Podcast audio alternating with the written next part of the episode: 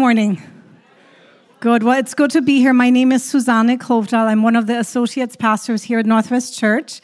And if you are a guest here, we want to welcome you, whether you're online or in person. We're so glad you're here. And um, our lead pastor, Pastor Ben Dixon, is not here this weekend. He's actually speaking at our youth camp. So we had our kids camp this week, and we have our youth camp this weekend, and we have a 127th through 12th grader at camp. Isn't that amazing?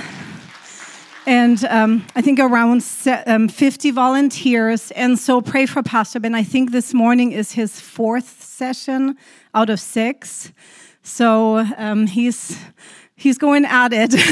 and then we had our kids camp this past week, Monday through Thursday. We had um, all my numbers here. We had 50, no, we had 70 kids and 35 volunteers for that. Those were the fourth, fifth, and sixth graders. And so we thank God for an amazing kids camp, and we pray that our youth will be will be touched by God this weekend. We know we know they need it. It's been a rough couple of years. Um, before we dive into the sermon, I have a couple of announcements for you. The first one is today at 1:30 p.m. Um, is our Discover Northwest Church class, also taught by Pastor Ben. So he's going between here and camp. And if you are new here at the church or you've been here for a while, but you're just interested in finding out more about how to become a member and what our denomination is about, um, our history, where we're going as a church, our vision. Join Pastor Ben this afternoon from 1.30 till about 2.45 in the banquet room. You can sign up online, or I assume just show up since it's already Sunday. And then on Thursday, August 4th at 6:30 p.m. in the banquet room, we have our Hope for Families training. And you've heard Pastor Ben mention Hope for Families a few times over the last few months, and you've heard me talk about it. What Hope for Families is, it's a ministry at our church where our heart is to surround families, um, whether that's families who are currently fostering, single parent households, um, families who have adopted, just families who could use some extra support. Um, in, um, in as, as they raise their kids um, in difficult circumstances. And so we provide care communities that surround those families and just love on them, bring a meal, help with transportation, help with practical things. And if that's something that interests you, the, it's, the training is kind of an info meeting slash training where you'll learn more um, about what fostering is, what those families go through, what those kids, how those kids end up in foster care, but also how we as a church are called to surround those families and, and support them. Um, and then you can sign up for that online as well. And then on August 13th, Saturday at 4 p.m., we have our all church barbecue. Who was there last year when we the, it was so much fun. We had so much food, such great fellowship. And so we would love for you to come um, to this all church barbecue. Um, we'll have good food, good fellowship. You can sign up online. Please do sign up online and do so soon because for that many people, we really have to plan well and we want to make sure everybody gets lots of food. So if you could open your Bible to Luke chapter 10, and um, I'm going to pray before we start the sermon. Oh God, I just thank you for this presence. Lord, I thank you for this incredible worship, um, Lord, where we can just be with you, Lord. All the heaviness, the burdens from the week are lifted in your presence, Lord. And so, as um, as I preach your word this morning, Lord, I pray that you your words would flow through me, not my own, Lord, and that it would touch those who hear it, Lord. And so, we just thank you, Jesus, for your presence, for your goodness, and for your faithfulness. In your name, Amen. Amen. So, the title of my sermon this morning is called Love Your Neighbor. And I'm going to read the introduction that's um, in your sermon notes, and then we'll, we'll go on. Over the past few years, our community has changed. There's more homelessness, more drug addiction, and mental health concerns, more broken families, more people in need. Crime in our area is on the rise, and so is fear and anxiety. And if you're like me, you see the need, but you often feel helpless, unsure how to engage and help. We can't change society as a whole, but we can make a difference. And so today we're going to take a look at the parable of the Good Samaritan. And Jesus shows us who our neighbor is and what the right response is to a neighbor who is in need. He's calling us to love our neighbor. So if you are at Luke chapter 10, we're going to read verses 25 through 37. And a lawyer stood up and put him to the test, saying, Teacher, what shall I do to inherit eternal life? And he said to him, What is written in the law? How does it read to you? And he answered, You shall love the Lord your God with all your heart, and with all your soul, and with all your strength, and with all your mind, and your neighbor as yourself. And Jesus said to him, You have answered correctly. Do this, and you will live. But wishing to justify himself, he said to Jesus, Who is my neighbor? Jesus replied and said, A man was going down from Jerusalem to Jericho and fell among robbers, and they stripped him and beat him and went away, leaving him half dead. And by chance, a priest was going down on that road, and when he saw him, he passed by on the other side. Likewise, a Levite also, when he came to the place and saw him, passed by on the other side. But a Samaritan who was on a journey came upon him, and when he saw him, he felt compassion and came to him and bandaged up his wounds, pouring oil and wine on them. And he put him on his own beast and brought him to an inn and took care of him. On the next day, he took out two denarii and gave them to the innkeeper and said, Take care of him, and whatever more you spend, when I return, I will repay you. Which of these three do you think proved to be a neighbor to the man who fell into the robbers' hands? And he said, The one who showed mercy toward him. Then Jesus said to him, Go and do the same. This is the word of the Lord. Amen. So let, first, let's put this story into context. So Jesus had just appointed 70 disciples or 70 people to send them out in pairs for ministry. And he was giving them instructions for their mission trip, as I call it. And he was finishing up a private conversation with his disciples. And that's when a lawyer stood up and put him to the test. Now, uh, the question the lawyer asked Jesus was, What shall I do to inherit eternal life? And just like in our day, a lawyer back then was someone who was an expert in the law. And the law that he was an expert in was the Mosaic Law, which was a codified system of rules and regulations meant to govern Israel. And if you've read the first um, five chapters of the Bible, um, you, you know exactly what, that, what, what those laws are about. And um, the lawyer asked Jesus a question, and I don't know if it was meant to be a trick question, but I do know that the lawyer knew the answer because it says he was testing Jesus, right? So he wasn't looking for an answer. He knew what the answer was, and he wanted to know if Jesus um, felt the same. And he probably didn't expect Jesus to do what he so often does in the in the in the Gospels: is he answers a question by asking another question. And so um, Jesus asked him, he says, What is written in the law? Um, how does it read to you? You know, what, what do you think? And the lawyer answered, You shall love the Lord your God with all your heart, and with all your soul, and with all your strength, and with all your mind, and your neighbor as yourself. And Jesus confirmed that that was the correct answer and told him to do just that, and, and he would live, he would inherit eternal life. And so here's a lawyer who knows the Mosaic law inside out. He has studied it, he could quote it, he could scribe it, which means copy it. Um, and it would be comparable to, to a theologian in our time, someone with a doctorate in theology. And not only did this man know the law, but we can assume that he lived by it. He um, every every bit bit of it he the, every little detail. And so i think when this man was talking to jesus he felt pretty good about himself. Um, whatever was required to obtain the um, eternal life that jesus was talking out about he was already doing it. I think that was his initial reaction walking in. But when jesus answered him you have answered correctly. Do this and you will live. There must have been something about the way jesus said it um, that made the lawyer uncomfortable, right? Because he could have just left it at that. Jesus answered his question, he felt good about himself. But instead of being satisfied with Jesus' answer, he asked another question, the lawyer did. And he asked Jesus, Well, who is my neighbor? Um, and he asked this question, it says, because he felt the need to justify himself. And I think it was because there was something about Jesus where suddenly he's like, well, maybe, maybe I'm, I'm, I'm not so sure now if, if I'm, if I'm doing exactly what, what, um, what the law says, or if the way that I love my neighbor and um, who my neighbor is, is, is the right way. And so, um, this this um, Jesus then starts um, to tell him the story of the of the Good Samaritan. Um, I think we call it a parable. Most parables in the Bible, it actually says, and Jesus um, said this parable. Here it doesn't say that, but I assume it was not a real story. I think it was a parable. And um, this parable not only challenges who we have defined as our neighbor, but also what loving our neighbor looks like.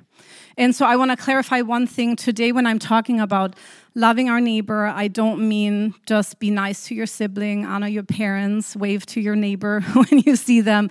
Um, as believers, we're all called to love one another and our neighbors, um, as 1 Corinthians 13 states. Um, and I'm going to read 1 Corinthians 13, just that love is, because that's what we're called to do as, as followers of Christ. It says, Love is patient, love is kind, it does not envy, it does not boast, it is not proud, it does not dishonor others, it is not self seeking, it is not easily angered, it keeps no record of wrongs. Love does not delight in evil, but rejoices with the truth. It always protects, always trusts, always hopes, always perseveres. Love never fails, right? That's the love we're supposed to have toward one another, but also toward other people. But I, I feel, um, my opinion is that this parable goes deeper than that. Um, because as Christians, we're called to help when there's someone is in need. And so that's the love I want to talk about today is how we react to someone who's in need, who's suffering. And so the first point of my sermon is what love is not. Verses 31 and 32, it says, Jesus replied and said, A man was going down from Jerusalem to Jericho and fell among robbers, and they stripped him and beat him and went away, leaving him half dead. And by chance, a priest was going down on that road, and when he saw him, he passed by on the other side. Likewise, a Levite also when he came to the place and saw him, passed by on the other side. And um, so, what love is not, my first point in that is love is not selfish. Both the priest and the Levite walked by this man who was half dead. He was very beat up.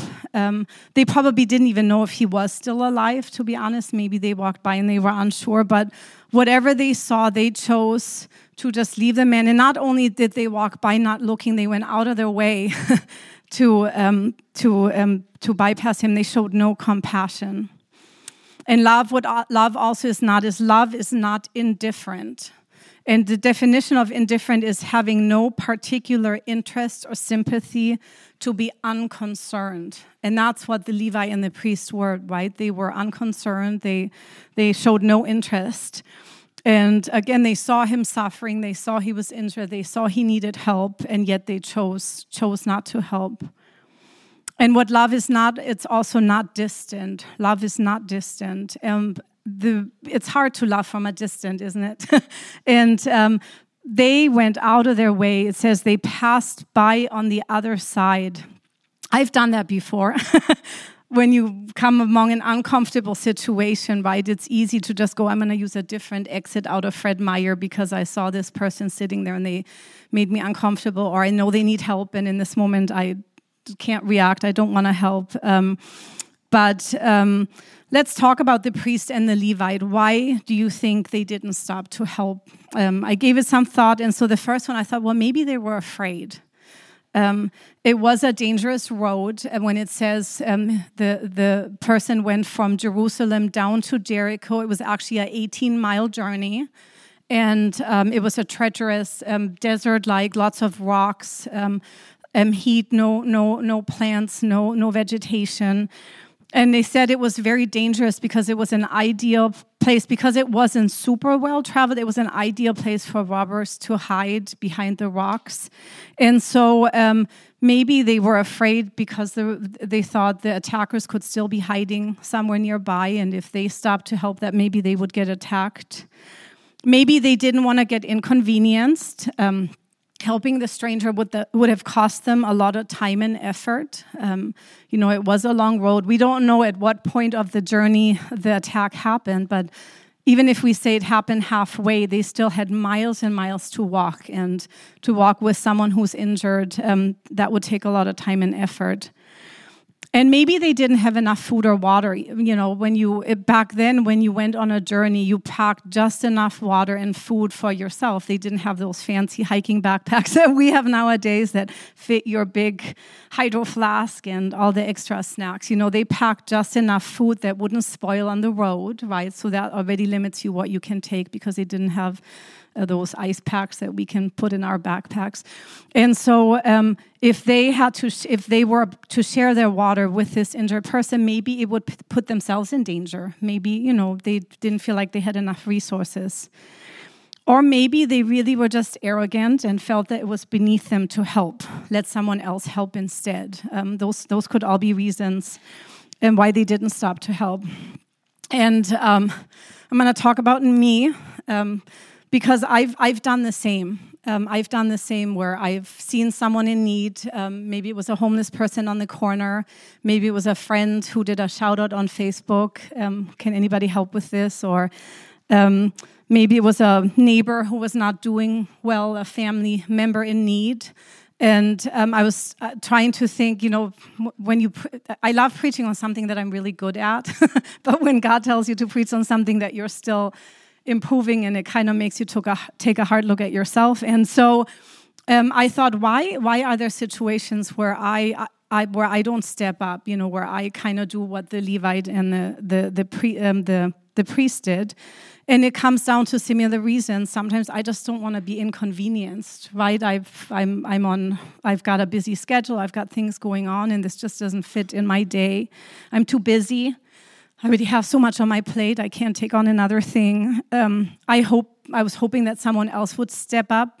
You know how sometimes on, on Facebook a friend will say, "We're moving. Can someone help?" Or um, you know, we're, um, we have a medical emergency and and whatever. And I kind of wait. You know, you wait a little bit. Well, maybe someone else, someone else will will step up to help. And sometimes I feel overwhelmed by the need um, of the people, right? You walk by someone who is struggling with mental health or or um, maybe a drug addict or a homeless person or even a family member who is, you know, their need is so great that you just feel overwhelmed. Um, or you don't feel like you're equipped to help, right? Those are all reasons. Um, and so, by the example of the priest and the Levite, we can see what love is not and what not to do when we see someone in need, and by my example, too, sometimes. Um, but let's talk about what love is. In verse 33, it says, But a Samaritan who was on a journey came upon him, and when he saw him, he felt compassion. He felt compassion. So, love is compassionate. And um, when the Samaritan came by and he felt compassion, we actually read that in the Gospels quite a bit. It says that about Jesus. We read multiple times that it says, um, and Jesus, when Jesus saw the woman, he felt compassion. When Jesus saw the crowds, he felt compassion, right? We, we, we, we hear that a lot. Jesus had compassion. And the Latin root of compassion is literally means to suffer with. So compassion is the ability to feel along with another person the willingness to sympathize with the pain of one's fellow humans. More than that, compassion is the pity that stirs one to act in order to help those who suffer. So, compassion is to suffer with the person, right? You're feeling bad for them, you're hurting with them or for them. Love is also stronger than the law. Um, we talked about the lawyer um, who was so well versed in the Mosaic law, and um, there were actually quite a few laws that told Jews to stay away from certain people, to not touch certain people, you know, to not um, mingle with with with uh, with people who were unclean, and um, if they did by accident or even on purpose. There was all these cleansing um, things that they had to do. And so um, for hundreds of years, the Jews and the Samaritans were, had been enemies. When this, um, when Jesus tells this story, um, they, um, the the Samaritans and the Jews did not agree with what the right place of worship was, and so the Samaritans had kind of separated themselves from the Jews, became really kind of their own culture, their own religion, their own ethnic group, lived in a in a their own region. And so they had been enemies for a really long time. And so for Jesus to suggest to the lawyer that a, a Samaritan was going to be the one helping the Jew, if it was the other way around, um, that would not even be allowed for a Jew because they would be considered unclean, which is another reason why the Levite and the priest um, wouldn't have stopped if it was a Samaritan, but in, in this case, it clearly was a Jew. I, I, am assuming that just by the way they dressed, um, they would know what a, what a Samaritan, who the Samaritan was and who the Jew was. Um, but um, Jesus is basically saying that um, the the greatest power on earth is love, and that love is even more powerful than the Mosaic law. And I think that was hard for um, for any any Jew to to believe. I remember when uh, when Jesus um, healed someone on the Sabbath, and the priest said, "How can you do that?" Because his compassion and his love were stronger than, than those rules. He said, "If someone is in need, it doesn't matter if it's a Sabbath or not. You know, I'm going to help that person." In Romans 13 verses 9 and 10, um, Paul says, "Whatever other commands there may be." They are summed up in this one command love your neighbor as yourself. Love does not harm to does no harm to a neighbor. Therefore, love is the fulfillment of the law.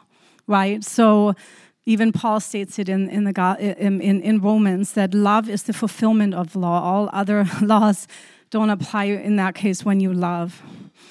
And then my third point is love overlooks political, ethnic, religious, and cultural boundaries. Um, we talked about the Samaritans being different in race, in nationality, and religion from the Jews.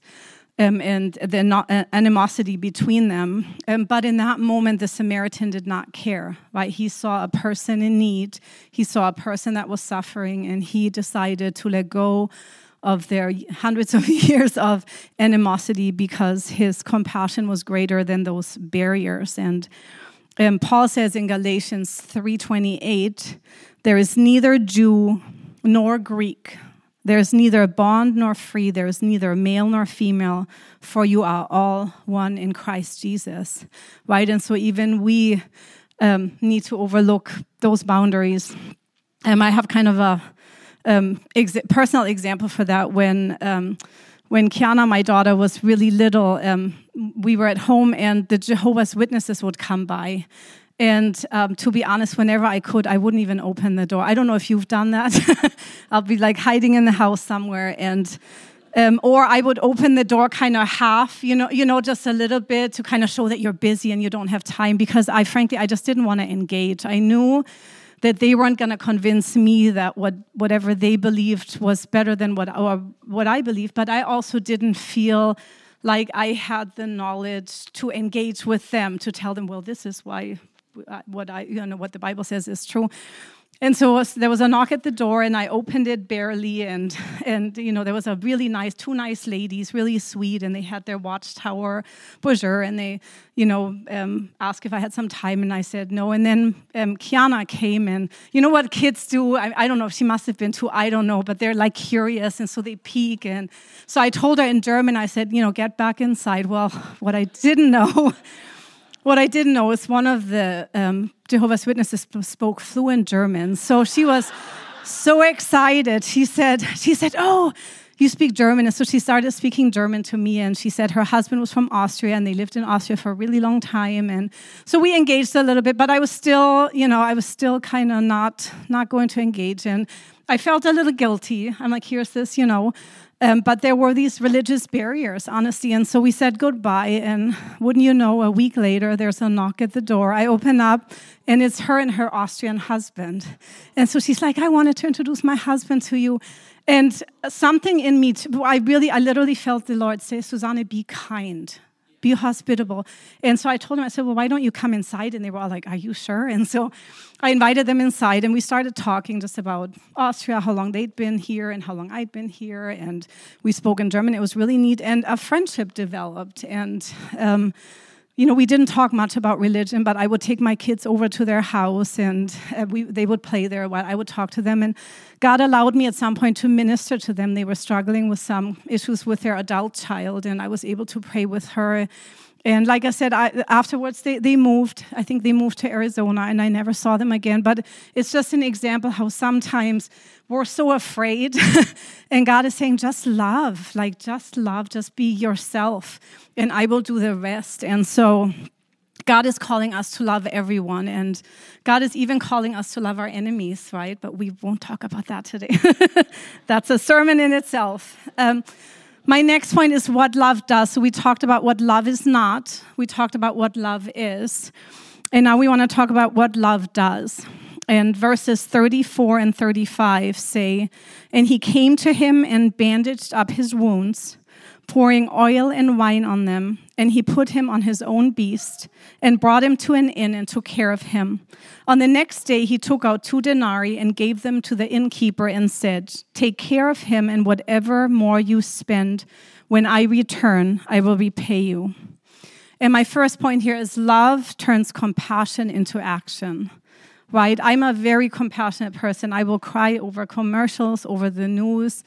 I will have compassion for someone on, on the, uh, that I see on the street. But you know what? If I don't turn that into action, really all it does, it makes me feel bad, right? Um, if, um, and for those of you who have that natural empathy and compassion, compassion, you know what I'm talking about. But the Samaritan stopped and he gave him medical attention. He bandaged up his wounds.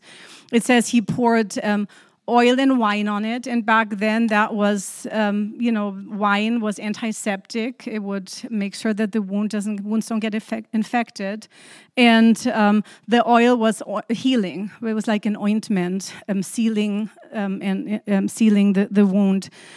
And um, and then he put him on his own beast, on his. I'm assuming it was a donkey. And I don't know if that meant he had to walk the rest of the way so that the um, the injured person could lie on the donkey. I don't know if they rode on the donkey together. That would be hard on the donkey. I don't know, but it, it, it but he he he did something that was the, he um, he paid a big price for that. Um, and then he took him to the inn, and not only did he take care of him overnight, but the next day he left money for the innkeeper and said, "Hey, you you take care of him, and if there's anything I owe you when I come back by on my way back, I'm gonna, I'm gonna repay you. And so love is feeling that compassion and doing something about it. Um, and um, in First John verses 3, 17 and 18, and those scripture references are on your notes. Um, it says, But whoever has the world's goods and sees his brother in need and closes his heart against him, how does the love of God abide in him? Little children, let us not love with word or with tongue, but in deed and truth. Right? Let us not love with word and tongue, but in deed and truth. And that's what that Samaritan did. And that's what we're called to as believers right to not just say oh those you know there's so much bad in this world and those poor people but god is calling us to turn our compassion into action. And then love in action glorifies god. Um, matthew 5 16 says let your light shine before men in such a way that they may see your good works and glorify your father who is in heaven.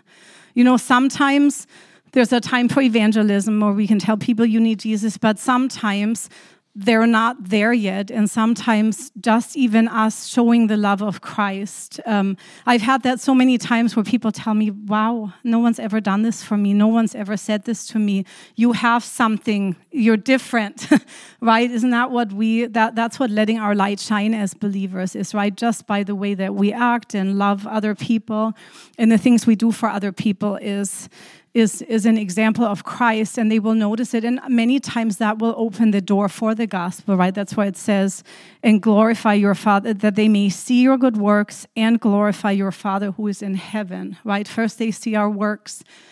That will make them question. Then maybe we have an opportunity to speak the gospel, to preach the gospel, and then they glorify God. Um, and so, so um, an example for that is our medical mission just came back. Remember, we prayed out a team about a month ago. They went to Cote d'Ivoire, Africa, um, for two weeks. And um, what they do is they fulfill a need. They provide medical care in, in villages to people where some of them have never seen a doctor. And um, a lot of those people just live with their illnesses and ailments, and some more severe than others. And um, they provide loving medical care, but then they use that opportunity to pray for those people, to pray for healing, and to share the gospel. And I just want to share some numbers because I think it's always so amazing. So, um, when our team was there for two weeks, they saw 1,206 patients. Um, 555 gave their lives to Jesus. And you know, that's what I love about Africa because it's not a question of whether people believe in, in spiritual power, it's who they give, give their lives to, right? And so a lot of them have given their lives to another power that has not served them. And so for someone to, to come and say, you know, we, and they pray for them, they get healed, and then they say, we prayed in the name of Jesus. Do you want, you know, tell me, let me tell you about this Jesus. They said 27 were delivered of demonic power. 381 were supernaturally healed, and 55 were baptized with the Holy Spirit. Isn't God glorified in that? Amen. Amen. And another example is our homeless ministry. Last year, August, we did a medical mission to the homeless. Um, one of our members um, is a chaplain, Sandra Little, and she's been doing homeless ministry mainly by herself, maybe with a couple people for many, many, many years. And God kind of told her, you know, you need to ask your church to partner with you. And she did. And so we did a medical mission here. We had 80 volunteers, and not a lot of homeless um, showed up that day. Um, we realized partly it was we did it fairly early in the morning, and um, one of the police officers said, "You know, the homeless, a lot of them sleep during the day, and then they're active at night." But there were some that came. But what it did, it activated some people in our congregation to have a heart for this ministry that they would have never even thought of volunteering for before and they received training as part of the um, of part as part of the medical mission that we did, but also God touched their heart and. Um, um, one of one of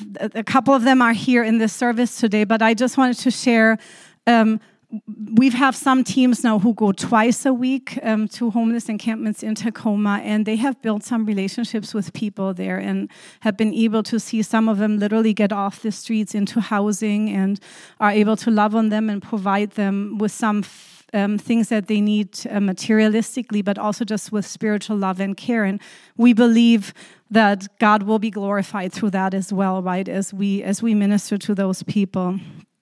Um, my third point in this is love pays the price through self-sacrifice. Um, in 1 John 3:16 it says, "We know love by this, that he laid down his life for us. Jesus laid down his life for us, and we ought to lay down our lives for the brethren."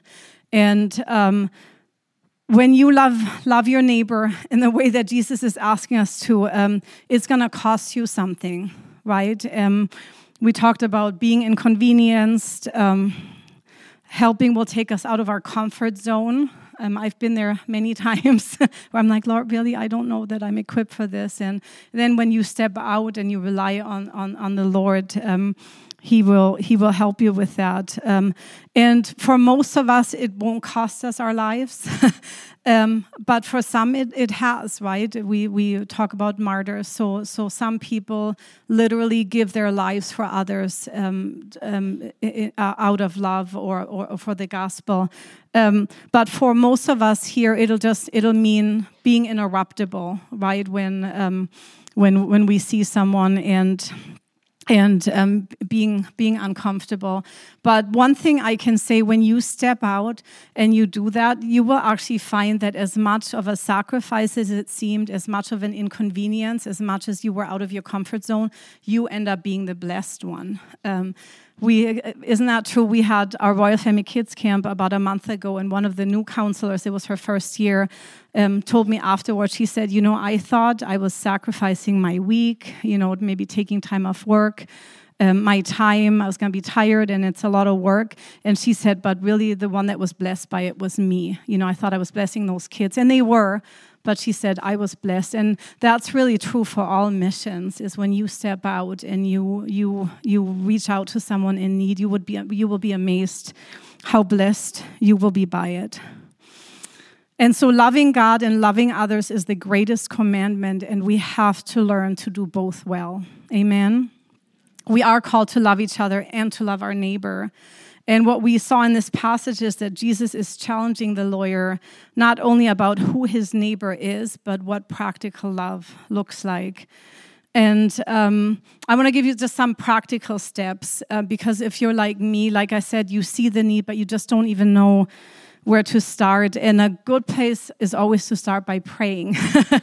um, one, I um, Pastor Ben gave me a book called The Neighborhood Initiative, and um, in it, it talks about just simply starting to pray for your neighbors. You know, maybe you know their names, maybe you don't. I grew up in a small um, village in Germany. We moved there when I was ten, and at the time there were like 300 people in the village, and um, every I, everybody knew everybody. I used to deliver newspapers on Wednesdays, Wednesday afternoon with my bike, and it, it, wasn't just a matter of dropping off the newspaper. People would talk to you, and um, and um, and when someone, you know, was uh, when there was a death in the family, everyone would know about it. When someone was sick, you know, in in smaller villages like that, people help each other. But when we moved here 20 years ago, we've been in the same house, I think, 19 years and people it was it's so different and when you're in a city everyone likes to stay to themselves and um, you know there's we know the neighbor names of most of our neighbors but there's like a neighbor on the back of us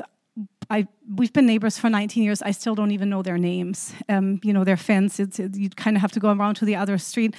But if we can learn the names of our neighbors and start praying for them by name, I really believe that God will give us opportunity. Um, because when you pray someone for someone, God softens your heart for them. And um, and then when you you know you go to the mailbox and they're there and you talk to them, I really believe God will open doors. It happened to we have one neighbor on the right who's a single. Um, woman is very closed off. She, you know, doesn't talk much, isn't out much. Um, but one one time she was out in her yard, and I started engaging her, and she clearly did not want to be engaged. she was, just like, just let me go back in my house.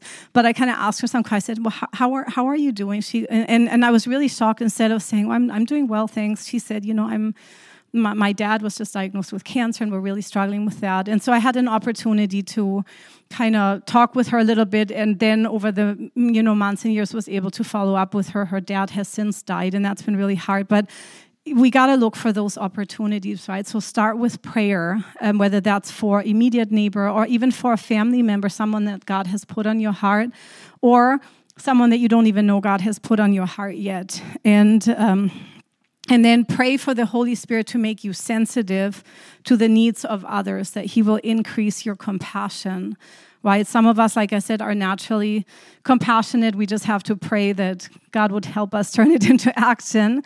And for others, um, some of you have grown numb, right? It's in, in I call it compassion fatigue um, over the last two years. I think a lot of us have experienced this when the need is so great and so many people are struggling and hurting you kind of shut shut them out. You're like, this is just too much. I can't really make a difference. And you know, I agree. Not everyone is called to fulfill every need, right? It, that would be exhausting if we all felt like we had to respond to every homeless person, every neighbor that's struggling. That would be exhausting. But you know what? We're all called to something, and when we allow the Holy Spirit to nudge us and then respond when He does that's when it turns into ministry. And I know there's many times that I knew I was supposed to help or step out and I didn't. And, um, and I had to repent from that. But you know, God has a way of always bringing us back to the purpose until we've learned our lesson. And so I'm still learning that. Um, um, but pray that the Holy Spirit would make you sensitive um, I'm on on um, on a couple of neighborhood Facebook pages, and I love to read through those what people post. You know, sometimes it's just about crime in the area, but sometimes it's GoFundMe pages of somebody who just came down with cancer or lost someone, a loved one, or um, or, or different things. And um, and once in a while, I, I will get this nudge that I should look into it more. That you know, others you just read and you maybe you pray. Uh, but there was one particular situation just a couple months ago where something about the post, a woman was posting that her and her daughter's car windows had been smashed in, and they had just taken in their three grandkids for for an emergency um, custody thing, and something about it made me go like, okay, I, I think I'm supposed to help. And so I, I wrote her a private um, Facebook message and said, you know, I think our church can help because we do have our benevolence ministry.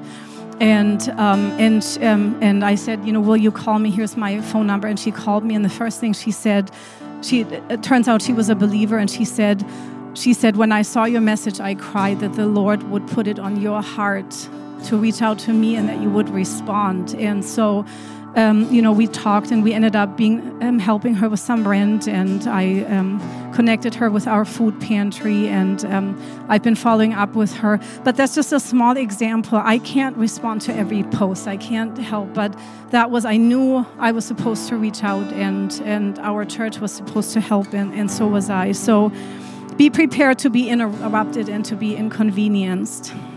And um, as the missions and outreach pastor. I couldn't um, close this sermon without putting a plug in for outreach. That's another practical way. We actually have quite a few ministries here at the church where um, you can love love um, your neighbor and help a neighbor in need. Um, we have our food pantry. I think most of you are aware of that. But every Wednesday, we have about 80, 90 families from the community that come, and almost none of them go to our church. Um, lots of Ukrainians, lots of Hispanic um, other nationalities, Americans, um, but they simply um, be, we used to meet them in the gym, and but now they simply drive through, and we have lots of volunteers um, who pack the bags and then open their trunks and put them in there. And that's what we did for years, and we always felt, gosh, isn't it? We, we want to do more. What can we do for them? And so, in this last year, we started a prayer ministry for them. And so, um, as they get their food, um, a couple people who are prayer warriors will ask them, you know, we're here to pray. Do you have a need? Is there anything we can pray for you? And we've just been shocked how many people say yes. and so then they basically they continue a little bit park on the side and we have um, two people who, who pray with them and for them and they learn their names they learn what their need is what they need prayer for and um, and, and we've seen people healed We've had people who gave their life to Jesus by being prayed for. And we've had people who would bring other family members back the next week.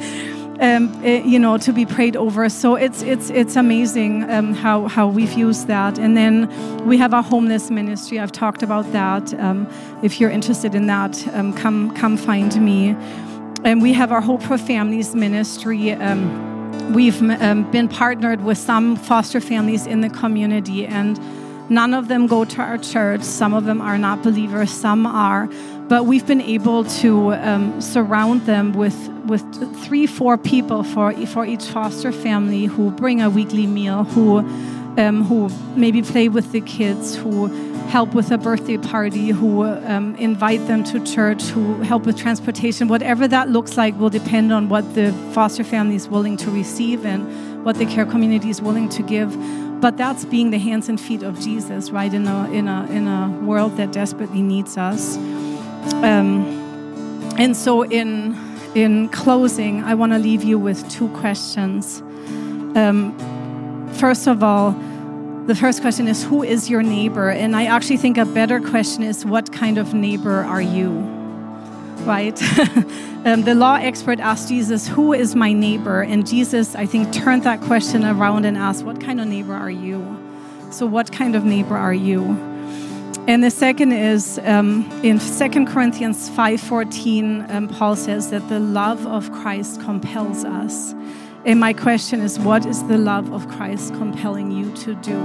When we really, as believers, when we have the love in us, we need to share it, right? Christ's love compels us to help, to love others, to give. And and um, so I just want to leave you with those two questions. And I believe that the Lord will speak to you, right? Um, that um, as, as you go through the week, um, as you start praying and you become sensitive, that he nudges you, and maybe in the past you would have done what the Levite and the priest did. And again, maybe not even out of arrogance or whatever, but just out of fear, out of busyness, out of, um, um, you know, whatever. But God's calling you to step out. And so um, I want to pray for that. So, Father God, I just thank you um, that you are so loving and gentle with us, Lord, and even the way that you love us is an example of how we can love others, Lord. And as we have a community here in Federal Way and, and Tacoma and beyond, Lord, that is just suffering and in need and so much hopelessness and and as prices go up, we see more and more people in need. Lord, I pray that you would help us be a congregation, a community that reaches out, Lord, um, that we would love our neighbors, either our immediate neighbors in our streets, Lord, our family members, our co workers. Um, whatever whatever people we come upon and that you would show us when it is our turn to step in and to help lord that we would form hundreds of little care communities um, loving, loving on our neighbors, Lord. And so I just thank you for that, Jesus. In your name, amen.